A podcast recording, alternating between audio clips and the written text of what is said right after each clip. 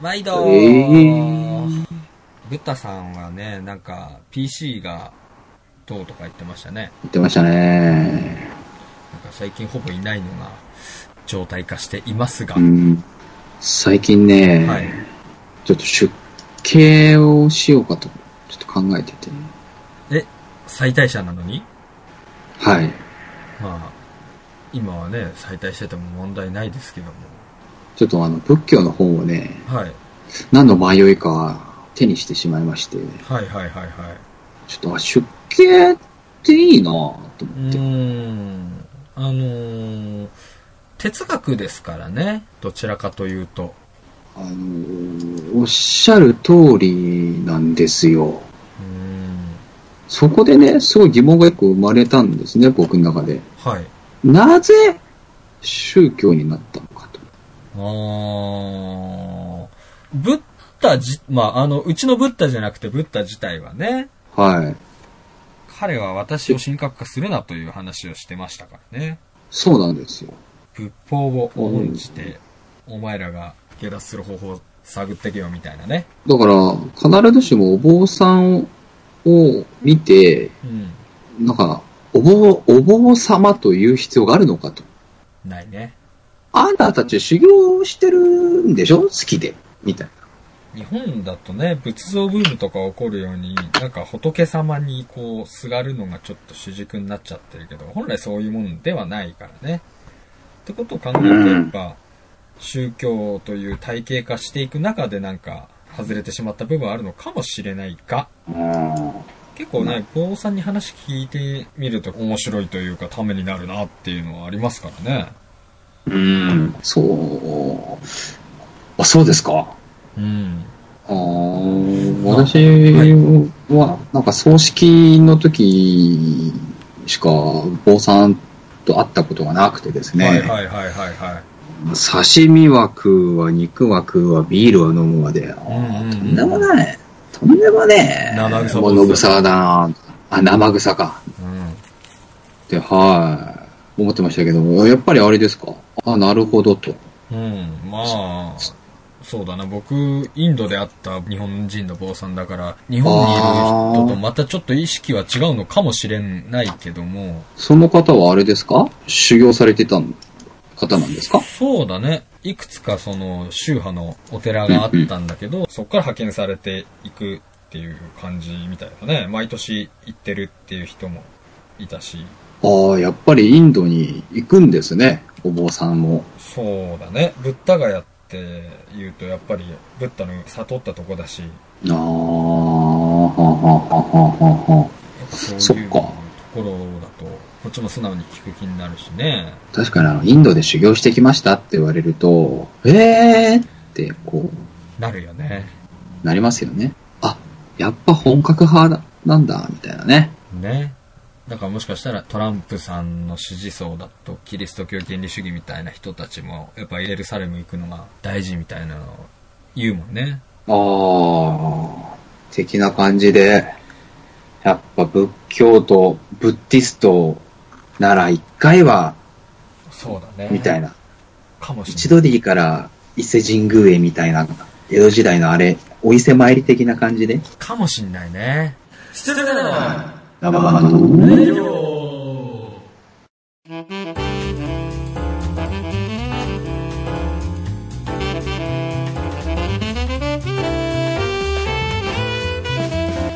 今週でも面白いニュースといえば、ええ今日日曜日ですけど、森友えが大きく動いてましたね。やっぱ、書き換えてたってやつですよね。あの、今朝第一報を見た時に笑ってしまったんだけど、ええ書き換えたことを認めることを発表する方針みたいな言い方しててさ。いや、いやもうそれ認めてるやんか、それは。な、なんやねんその回りくどい言い方は、みたいな。認める方向で調方向で調整みたいな、そうそうそう。何、何が言いたいのよ、それ。もう、みと認めてるじゃん、もう、みたいな。なんか、なんか意味があったんでしょうか、その、な、遠回りな言い方は、みたいなね。そうですね。でもやっぱ性格をキスっていうところで、そうね。ね、報道のあり方っていうのもあるかもしれませんよね。日本的だなって、すごく思いました。あうーんーでもこれって、どうするんですかねどどうするんですかねっていうのは、公文書偽造。ねえ自殺した人もいたし、ねえ。佐川さん辞めちゃったし、でも麻生さんじゃ収まらねえだろうなーなんて話もあるし、ああ、でもどう、なんかな。どこまで行くかはちょっと明日の発表の仕方ってのもあるだろうね。もしかしたらこれアップしてる時には、そんな話してたよ、みたいな感じになってるかもしれないし。まあ、総理まで行くかね。うーん、どうでしょうか。ねえ習近平さんがさ、任期はい無期限にする言うてましたけど、はいはいはいはい。長期化するとそれだけ今まで見えなかったものが見えてくる部分があるからね。うん習近平のことだと中国の専門家の人がさうん。習近平が腐敗をなくしましたと次腐敗するのは習近平ですって言っててさあなるほどなるほど。逆に言うとじゃあそうやって長期政権をまあ仮想敵国がやってますよとうんじゃあその習近平に対抗できる政権を安倍さんが辞めて次の人また次の次の人が担えるかってなるとっていうとこもあるわけですよね覗くものですね。どうするかですね。これで安倍さんを無理くり引きずり落としちゃって、次に立ったやつが、そこまでの実力があるかと。プーチンとか習近平とかトランプと、そこまで優秀ではないけども、次が、マシかどうかというのは、良くなるかってことですよね。そうだね。安倍より良くなるのかと。消費税上げるとか言ってっし。ってし、まあね、難しいとこだよね。普通は景気回復したら税収上がるはずなんですけどね。税金上げなくてもね。そうなんですよね。なんとも言いませんね。難しいですね。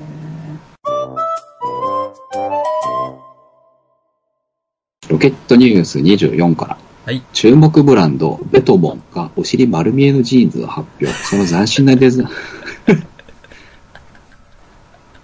半分出落ちってとこありますけれど出落ね。ち感すごいなベトも、ベトナムは関係、関係ないんだろうなかっけなさそうですね。フフランス、フランスのブランドらしいっすよ。へえ。あ、2017年4月のニュースか。あ、ちょっと前ですね。そうあだもうね。 1年前か。うわ、4月がすぐそこに迫ってるってことですね。はい。えーパリコレなどのファッションショーで普段着として着られないような革新的すぎるうデん。ザインが発表されることがあると。確かに。あ、でもファッションショーって、あれなんかすっぱだかでさ、なんか変なのつけて歩いてるじゃん。あ、歩いてるね。あれは、あの格好で外を歩けって言ってるわけじゃないそうですよ。うん、そりゃそうだろうね。なんかジャケットの上からあれを着たりとか、シャツの上からあれを、うんあーへえ。実際つけてみると奇抜かもしれないけれど、うん。こう目を覆い隠すような感じにはならない。あの域まで行っちゃうともう、こちらから言うこと何もなくなっちゃうからね。ダサいとかダサくないとかっていう話はもはやないもんね。ああ、そうですか、としか言わないし。アートですからね。そうだね。アートになっちゃうと思うね。あ、そうなんやーしか出てこない。アートマン。アートマンですからね。アートなんだからね。アート、引っ越しセンターだもんね。アート福祉センターですからね。はい。はい。で、そんな中、今最も熱いブランドとして注目を浴びているベトモンがお尻丸見えジーンズを発表と。はその斬新なデザインが物議を醸しそうなほどのレベルなので紹介したいと思う。ベムナ・バサリアがチーフデザイナーを務めるフランス発祥のベトモンはスタイリッシュなラインとデザインが印象的なラグジュアリーブランドだ。あ、つまり下着メーカーなんだね。あ、違うわ、ごめん。それランあジェそうリーなだわのごめん、ランジェリーと勘違い してた。恥ずかしい。ほらほら、頭の中がピンク色だぞ。てへえーそんな同ブランドの公式インスタグラムを見ると、ー。えー話題のジーンインスズ。タグラム。そういえば私のね、はい住んでる町の駅の目の前に、はい。 24時間やってる蕎麦屋があるんですよ。へー。まああの、立ち食いじゃないんだけど、まあ立ち食い蕎麦が的なポジションだと思っていただける。そこをよく行くんですけどう、ん。インスタ始めましたって書いてあってさ、まあ、冷やし中華みたいな。ねえ、冬になったらやめるんかいなみたい な。僕はそのお店すごい好きなんですけど、そういうお店でも、ね、ネットの波は押し寄せてると。押し寄せてるとは。若いバイトが始めたのかもしれないよ。今やっぱこういうあーのダメですよ、みたいな。ええー、じゃあお前ちょっとややってみてくれよ、みたいな。ああ、そういうのが苦手な大将がそうそそのかされて。うん。でもすごいですよね。フランス初のラグジュアリーブランドとうん駅そばが同じこうスキームとい うかね、同じ枠組みの中にあるっていうのは、ああ、やっぱグローバル化の波っていうのはたまねえなって感じしますね。確かになでもこれもね、以前だったらインスタじゃなかっただろうしね。ああ、Facebook とかね。今はインスタらしいっすよ。移り変わってますね。変わってますね。すげえ若いやつと、アドレスじゃないけど交換しようとしたら、もう Facebook やってない、インスタやってるかみたいな感じに聞かれて、あ、ああ10 14歳になるともう違うんですよって思ったね。 14歳と何交換しようとしてんのあなた。 14歳男の子だぞえーそれは何旅先で出会った男の子あアルアルゼンチン人だったかな。お、なんか来てるぞなんか来てるぞやっぱね、東京は騒がしい よ。東京、ギリ東京か。きり東京。オッケーごめんあー歩いて千葉に行ける距離。イエーイえーそんな同ブランドの公式インスタグラムページを見ると、話題のジーンズには、お尻の割れ目の部分にジッパーがあしらわれていて、あジッパーを下げれば、下着やお尻が丸見えになってしまうデザインなのである。ーあー、なるほ実際にこのジーンズを購入した人でジッパーを下げて履く人がいるかどうかは怪しいところだが、どういう意図でヒップをさらけ出すジーンズが誕生したのかは謎のままである。ど。これだって、このままうんこできるよね。パンツさえどうにかすれば。あー私はそれよ、それより以前にですね、はい。おけけが引っかかるんじゃないかという恐怖心が、血芸。血毛とかさ、前毛とかさ、玉毛とかさ、いやー、でもさ、ジェロニモさん、これ、またデモで始まっちゃったけど。あーいいですよ、いいですよ。フランスでしょ死あに芸は処理してるんじゃねえのかいああうんまた、それは気づかなかった。日本の毛事情とは違う可能性はあるんじゃねえのかいしかもあれですね、男性用とは書いてませんからね。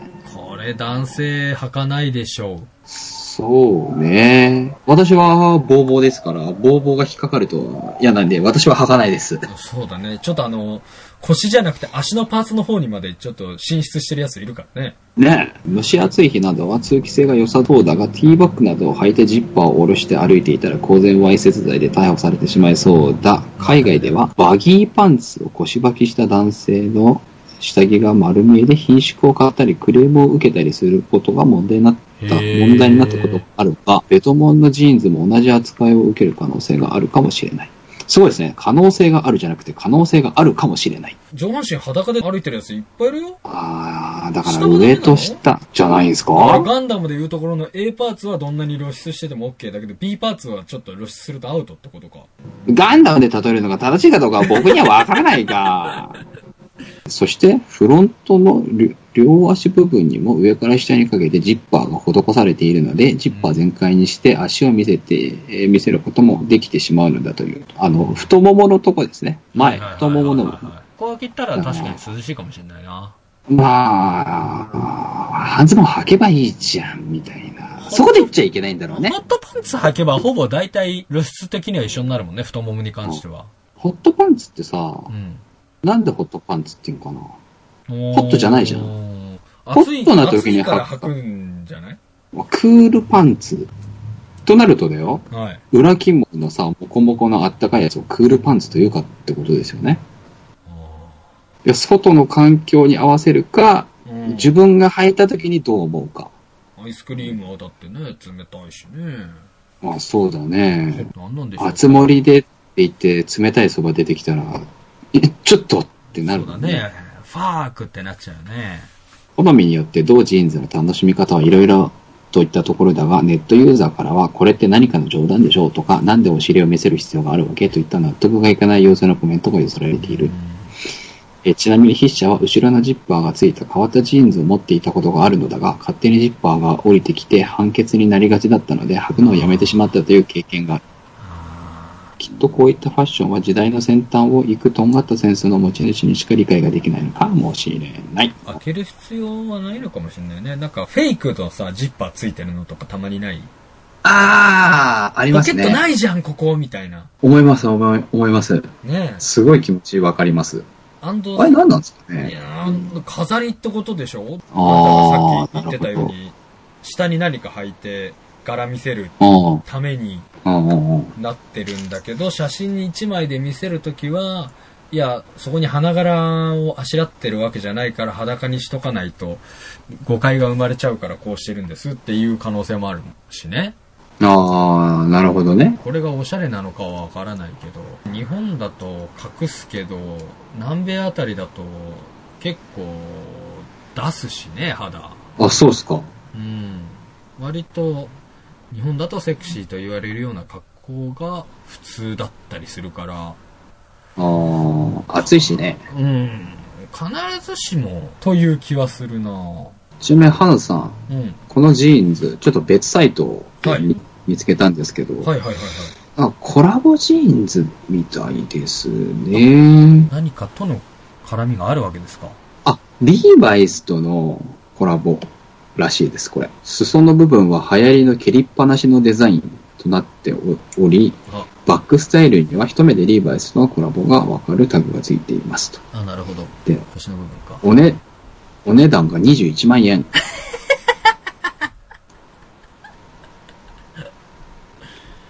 高これねおもべ別記事でね、面白いコメントが一個ついてて、うローラがそのうち履くかも。だって。んなるほど。ああ、面白いね。うーん。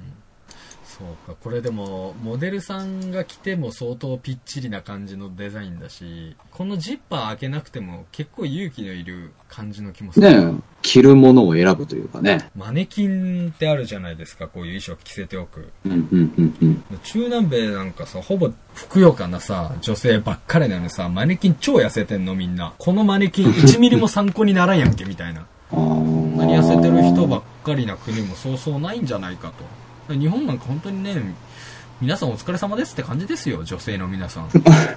私のためでないことは分かっておりますが、それでも言わせてください。ありがとうございますと。まあね、いろいろ文化というか、その、人種的なね、太りやすいとか、太りにくいとか、骨格食違生活うとかからね、全然。ねそういうことがあるにせよ、ですよね。はい。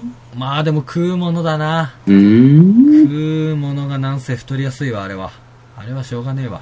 お、お肉肉っちゅうか、野菜がほとんどついてなくて。ああ、おでっ、しゃられてましたね。うんええ、芋とか豆とか多いけさ。そありゃそればっか食っとったら、つくーもんはつきますわ、みたいな。これさ、なんか不思議なのはさ、おけつはいとはいはい太もも周辺の画像しかないから、全体的なシルエットどうなってんのかちょっとわかんないけど。あ、バックからの全体像に近いのはありましたよ。あ、ありましたはい。あの、なかなかね、かっこよかったですよ。へー。これさ、下手したらチャック全部開けたらさ、半分に分かれるんじゃないのかい、気づいてしまわれましたか。ライトサイドとレフトサイドになってしまうんじゃないのかいちょっと探したら出てきたよ。イあンスタのあペりましーたかジに行ったら。うん。バラバラになりそうだよ。あ、なりそうだね、これ。背後、腰の位置まで着ついてしよあ、じゃあ、セパレートするんだね。う。ね。やろうと思えば右だけ履くとかできるってことだよね。ああ、新しすぎてちょっと僕には。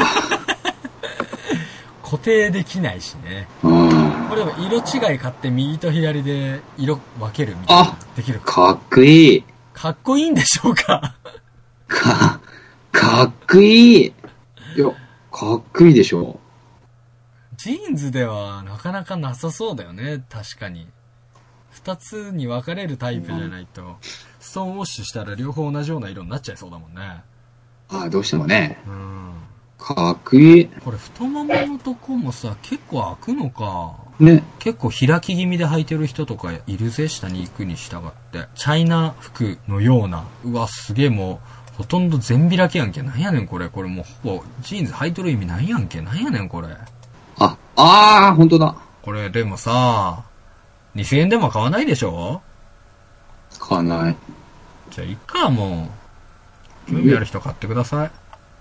うん。俺でもなんかできそうだし、これ。あの、な、何がですかこれの何ができるって話俺でもできそうっていうのは。いや、いや、俺もできそう。いや、だから、な、何が、これの何ができそうだと。えー、何がとかじゃなくて、いや、俺でもできそうだな。もうわかんねえよ。こうなんか、えってこの、度肝を抜かれるとかさ、あそ、そういうリアクションじゃないじゃなかったかなって。あ。あ、俺でもできそるれはあるね。うーんだね。そう、なんか、ああ、俺には真似できねえとかさ、うんああ、俺には思いつかなかったとかじゃない。食ってうんあ確かまあ、俺でもできるかな。に。なかなかもう、そんな驚かなくなりましたね。ね、ああ、まあ、いろんなやついるよね。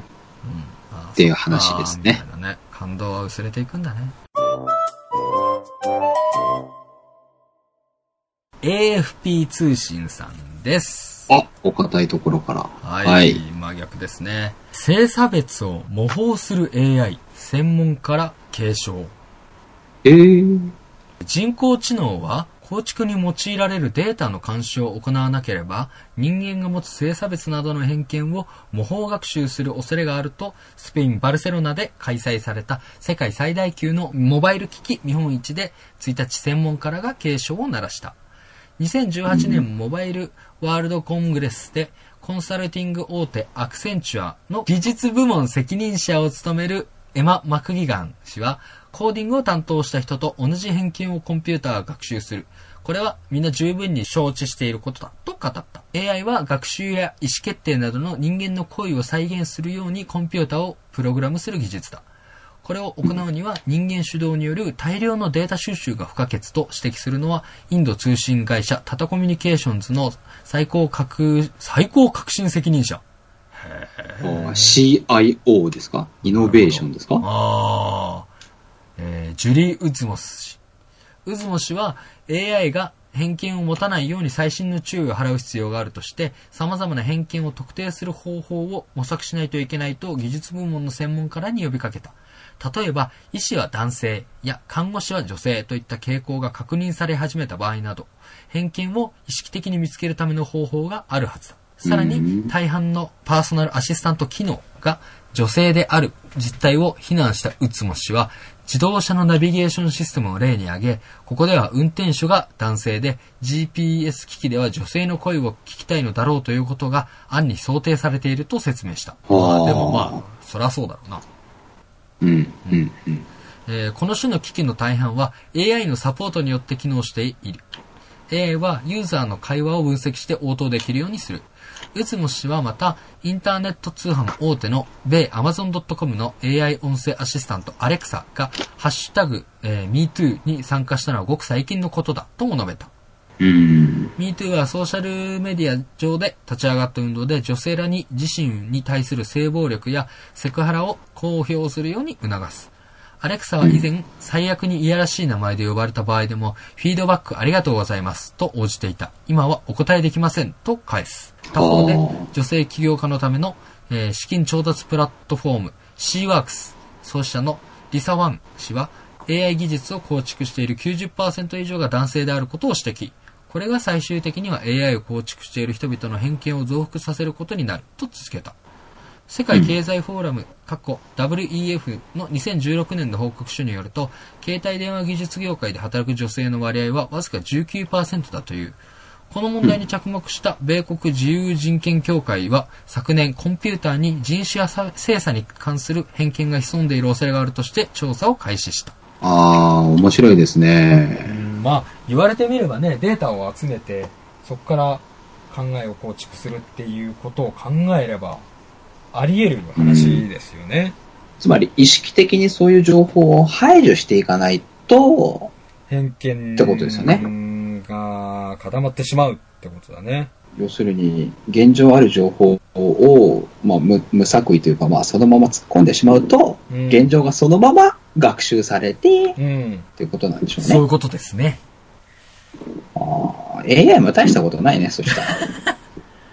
まあ、だって習ったことで人間構築されていくから、 AI が違うとも言い切れないじゃないですか。周りおにっしゃる通り教わったこととかね、見た記事とかによって人の考え方って構築されてますもんね。はい。いやーだからなんか、人間って大したことないじゃんそれと、掃除系で、AI も大したことないな、みたいな。これがもし、さらに AI が発達してって人間以上の思考をするものがね、現れるって言われているけど、そうなった時にこの偏見に対する考え方をどうしていくかっていうところもちょっと興味あるね。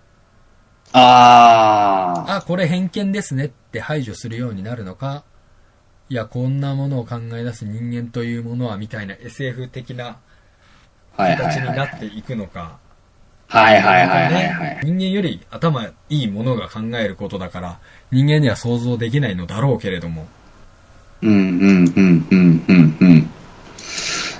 まあそうですよね。性を持たない AI というものが性をどう考えるか。うーん。私は男ですとかって言い出すかもしれませんよね。おー、なるほどね。いや、私は女ですとかさ。うんうんうんうん。だから男を排除するようになるとかさ、女を排除するようになるはいはいはいはいはいはいはい。とか。あ、それはまたあの一つ面白い SF ですね。これ、例えばさ、はいそうなると、外見上は男性型に作られている、もしくは女性型に作られているけれども、そのはい。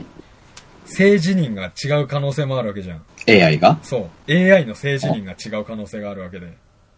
あ、なにそこで思い悩むわけ思い悩むかもしんないし、まあ、それ以前の問題として、あそこでうんさ、与える情報もさ、例えばじゃあ女性型のロボットを作ったとして、女性はこういうものだよっていうのをー。あ教ー。えるという行為が、そもそも。そもそも、その、許容されるべきなのかどうなのかみたいな話にも発展しそうじゃない今のご時世を見ると。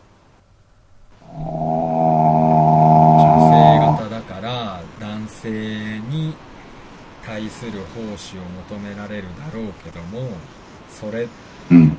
を教えるということが、うん。社うん。う会ん上是認されるべきなのか、みたいな。うん。逆の場合もあるわけじゃん。男性型だから、多分需要は女性に対するものの方が多くなると思うんだけど、じゃあ男性とはというものを AI にすり込むという行為自体がどうなんですかみたいな話が出てくるかもしれないよね。ああ。そうだね。だってもう、てかもうそういう話になってんだよね、きっとこれ。ああ、そうか。女性とはこういうものだっていうのが入れられない。男ってこういうもんだってものが今入れられない。学習させることができない。うん。うん。なんか、それもそれでなんか面白いね。そういうものを教えられた AI と、そういうものが教えられなかった AI があって、ああそこで会話をしたりとか。い や、わかんないけど。うんもうわかんないもんね。 全然わかんない話だから。なんとも言えないっちゃ言えないけど。いやこれねう、んいや、こう読んでてさ、うんはっと思ったんですよ。あ、そりゃ、子供と一緒で、こう、いろいろな情報を食わせるわけでしょ ?AI に。うん。で、それは食わしたやつのタイプみたいなのがさ、うイん。ンストールされるわけでしょそれはもちろんだよね。で、ちょっと大きい考えで言ったらさ、今人工知能って、アメリカ、中国はい。が結構って言うじゃない。そうね。ということは、アメリカ的な AI と中国的な AI ができるわけですよ。そうだね。言うなれば。これはなかなかそうですよ。天安門について教えてとかって言ったらさ、お答えできません って。出てくるかもしれないね。もう一個あったのは、あー、はー、また、 AI 系の、ね、国民監視からテロまで AI が悪用される近未来の脅威専門家らが警視庁という、うん、うん、うん、うん、うん、うん。独裁者や犯罪者、テロリストが人工知能を利用して選挙を操作したり、ドローンによるテロ攻撃を行ったりしたら、20人を超える世界の専門家が AI 技術の悪用に警鐘を鳴らす報告書を発表したっていうものですね。これ、私ね、うん。常々疑問に思ってるんですけれど、うんうんうんうん。 AI っていうのは1個なんですか、というとつまり、さっきも言ったじゃん、アメリカの AI と中国の AI 注文がまあありますよと。うんうんうん要は両方ともインターネット繋がってるわけじゃん。うん。うん。一個になってったりとかしないかなわかんないんだけあーど。意識を集合体にするみたいなこと例えばドローンに使われたりとかさ、うん選挙に使われたりって、それってなんか今のこプログラミングと差異がないように感じるんですよ。この AI の議論を聞いてると。それって別に AI じゃなくてもできるんじゃないのって思ったりするんです。はあはあはあはあはあはあ。まじゃあ、え、AI っていうのはある、つまりプログラミングって何が違うかってこう、知能という以上はさ、あ。うんうん。自分で考えて自分で行動するっていう意味が含まれてるじゃない。うんうんうんうん。知能うんっうてんうんじゃあドローンであそこの街を全部空爆しなさい、ピピピピって言ったら、うん。うん。空爆するんかないや、これは人道にもとる行為だからできませんみたいな。そうそう、え、本当にやんのそれ。え、マジでってだからどっちかだと思うね。そんな細かいとこに AI が人類に従うだろうかと。あーこれは人類に対する罪に該当する可能性があるので、私は行えません。やら、やらないよ、と。まあ、ある意味、優秀ですけどね。そうそうそうそう。たでだスタンドアローンン。の AI なんてないと思うから、うん。いや、わかんないけどね。これもとなさ、るだとから攻撃とかを優先するとか、そういう用途で作るんじゃないのより効率的な攻撃をするための思考をするだけの AI とかさ。ああ。となるとなんかこう、いろんな AI を使い分けるってことなんですかね。なんか、そこまで頭が良くなったんだったら、やっぱりスカイネットみたいになってさ、うんうんうん。スカイネスカイネットって一個じゃん。スカイネットっていう一個の何かがあってさ、そうまあ、だね。マトリックスとかでもいいんだけど、なんうんうんうん。か、ピンとこないんだよね。別に AI じゃなくてもこれできるんじゃないのって。だから、より細かい制御をするための技術の総称が AI であるわけで、ああ、なるほど。どうしてもロボット的なものを我々は想像してしまうけど、必ずしもそういうことじゃないんじゃないかな。ああ、じゃあ、超高性能なプログラムというともう AI に、いわゆる先端技術のことを AI と言ってしまっているところがあるかもしれませんよね。うーん、だから、もしかすると我々の想定しているようなものとは違うのが実情なのかもしれない。我々が100年ぐらい先を見過ぎてるかもしれませんね。あそうかもね。どうしても SF であるからね。スカイネットしかねえ、メトリックスしかりね。ねえいやでもすごい話だよね掃除ロボットが自爆テロを行うとかああ、要は普段は掃除ロボットとして働いてるんだけどターゲットが来たらそこに接爆近発すしてるいっとてドーンとこれは実際にドイツでシミュレーションのもとにやったってのもあるみたいですね AI じゃなくてもできそうですけどね。だからそれはやっぱ AI のイメージが一人歩きしてるんですよってことですねう。んスーパーエクセルなんですね。もうそれくらいでいいのかもしれない。 すげえ高性能なエクセルみたいな。まあそうかもねあれにだってちょっとした AI 入ってるもんねそうなんですよ。結局。全部ね、エクセル、エクセルっすよ。あ、超高性能なエクセルなんですね。まあ超高性能なファミコンともいるけどなああ、そっちの方がいいかもね。もうプレイヤーを必要としないんですと。そうだねスーファスーパーファミコンが自分でマリオを動かしてゴールさせてくれるんですと。そっかーって感じだね。あそうだね。米電気自動車大手テスラ及び宇宙開発企業スペース X のイーロン・マスク最高経営責任者やスティーブン・ホーキング博士を含むロボット産業と AI 業界の100人を超える実業家や専門家らは自立型殺人ロボット開発の禁止を訴える書簡を国連に提出した。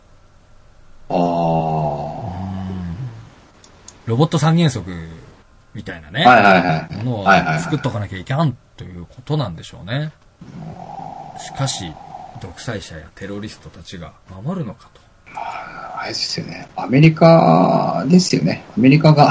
結構今、あの、ロシアがかなり AI に注目してるらしくて、ええプーチン兄さんが若者にこれから AI による戦争みたいな、その辺が重要になってくるって語ったみたいな記事も見ましたし、あ第3の軍事革命はやはり AI による自立型兵器なんじゃねえかという話もあるからね。モビルアーマーですね。そうね。でもどっちかっていうと、モビルドール。モビルドール。うん。ガンダムウィングに出てきた、人が乗らないモビルスーツですよ。多分、あれはなんだっけモビルアーマー。オルフェンス。ああ、オルフェンあス。ったね。あれはそうか。鉄血のオルフェンズではモビルアーマーはそういうもんだったね。自立型あーそうそうそうそうだったねモビルドールみたいなもんだったな。ああ、こんなのあったんだね、ガンダムウィングって。うん。トレーズ様が否定してたからね。戦争は人間がやらなければ誰も痛みをわからないから、こんなものが人殺ししちゃいけないって。ああ。ああ、だから、ひょっとしたらさ、これも結局、ロボットが人を殺すっていう話でしょそうだね。そのうち、いや、やっぱやめようぜってなって、うんでも、AI は使わないとダメだけど、人をこうやって殺すのダメじゃんってななって、その AI 同士の戦争みたいになるんじゃないかと。そうなったらもう、シミュレーションでし済ましてくれよって感じだよね。あ、そうそうそうそう。はい、じゃあ、アメリカの勝ち、はい、賠償金、みたいな。もうガンダムファイトだゲームですよね。ねガンダムファイト。ガンダムは、そうね。あれをドモンカッシュじゃなくて、AI が。 AI がやる。となると、うんロボコンですね。 AI コン。 AI コン。まあ、いいかもしれませんよ。だって核兵器とかでさ、地球滅ぶ可能性は極めて減るわけじゃん。少なくともさ、その AI によって何か過ちが起こったとしても、実際に核兵器とか使わないのであれば、人間社会がせいぜい崩壊するぐらいで、地球自体は守られる可能性高いし、うん、うん。地球のためにはいいかもしれないね。もうなんか、TPP でとか北朝鮮で行くとこまで行ったじゃあロボコンで勝負だって。平和かもしれないですね。平和だね。1000年ぐらい経たないとないかもしれないけどね。結構、急速に発達するっていうじゃない ?AI とか。はいはいはい関数はい。関数的というか。ああー意外とすぐ来るかもよ。あたいらが生きてる間に来ちゃうかもしれないよ。あ、来るかな、ガンダムファイト。まだバイト、来るんじゃないかな。いやそうなってくるとさ、うん結構そうやって結局金とか権力みたいな話じゃん。お金、日本銀行券というものをみんなが信頼しているから、お金って意味があるわけでしょはい。権力ってそうじゃん。みんなが日本国政府を信用しているから、はい。権力というものがあるわけじゃん。はい。けど、権力も金もさ、物理的暴力には勝てないところってあるじゃんはい。そうね。いきなりナイフ一本持ってさ、突っ込んできたらさ、うん。死んじゃうからね。っていうのと一緒でさ、AI 同士の戦争っつってもさ、サーバーをさ、電源パチンで切るさ、テロリストが、いたら、ねなるほど。あるね。 それはあるね。え、ねあ面白い。確かに。確かにそうだね。だから物理的な交差感は、結局いなくならないかもしれないね。え、そうそうそうそうそうそう。やっぱりゲームのルールってのがあってうん、やっぱそのルール違反をするやつがテロリストなわけだようね。ーん、そうだね。言うなれば。そのルールがいいか悪いか置いておいて。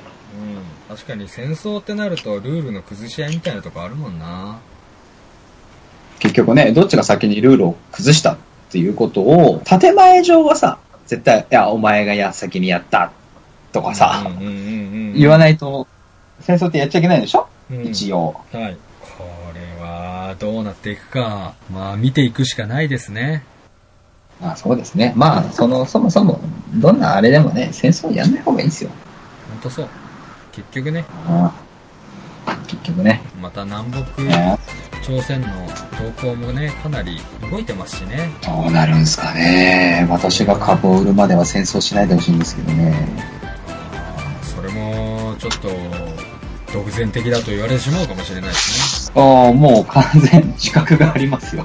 そんなのは。ねだって明らかにだって自分もさ今後さ子供が生まれたらさこの子が死ぬまではとかってやっぱ思えるような人になっていかないといけないもんねあーまあ、そう思うんでしょうね、事実、この子が。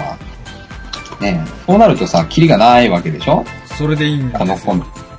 そうそうそう、そうなのよ。そもそも戦争なんちゅうもんがなくなるのが一番じゃねっていう話ですよね。そう誰でもわかる理屈だと思うんですけどね。まあ、くしくも今日が3.11じゃないですか。そうですね。収録日は。収録日が。そんなね、もう一致団結してですよ。一致団結しないといけないときにですね、来てるのか。国難というかね、国どころじゃないよね、世界なんだよね。あ、いい表現ですね。おっしゃる通りだと思いますよ。世界なんでね。一個人に何ができるって言うかもしれないけれども、うん。まあ、まずうでんきることからコツコツとね、ちゃんと選挙に行くとか、あそうですね。議論を恐れずにするとか、いうことも大事かもしれないですね。ああ。喧嘩じゃないんだよ。でもそういう、やっぱりね、その、アウフヘーベンとはよく言ったもんで、うーん。出てきますよね。そういう、なんちゅうか、あ、そういう考えあるんだって。ねえこの辺の柔軟性をやっぱり持っていける人になりたいですね敵味方じゃ道は開けないんだな。いや本当そうだよいい感じにまとまりましたんでこの辺でいいですかねそうだ ね。じ ゃあ、来週もほら。